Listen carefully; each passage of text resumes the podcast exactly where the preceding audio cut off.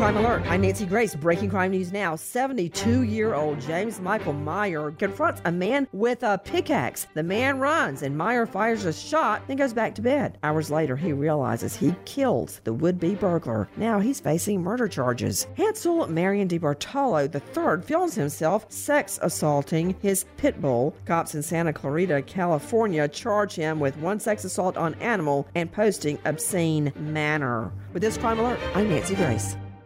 I'm pretty handy around the house, but now that I have kids, I don't want to spend my Saturday installing a toilet or fixing an air conditioner. But thankfully, there's Home Advisor. Home Advisor helps me find the best home pros in my area to handle any kind of project. You can read reviews of the pros, check their availability, and even book appointments online. And what my wife loves most is that Home Advisor is completely free to use. Go to homeadvisor.com or download the free app to get started. Home Advisor.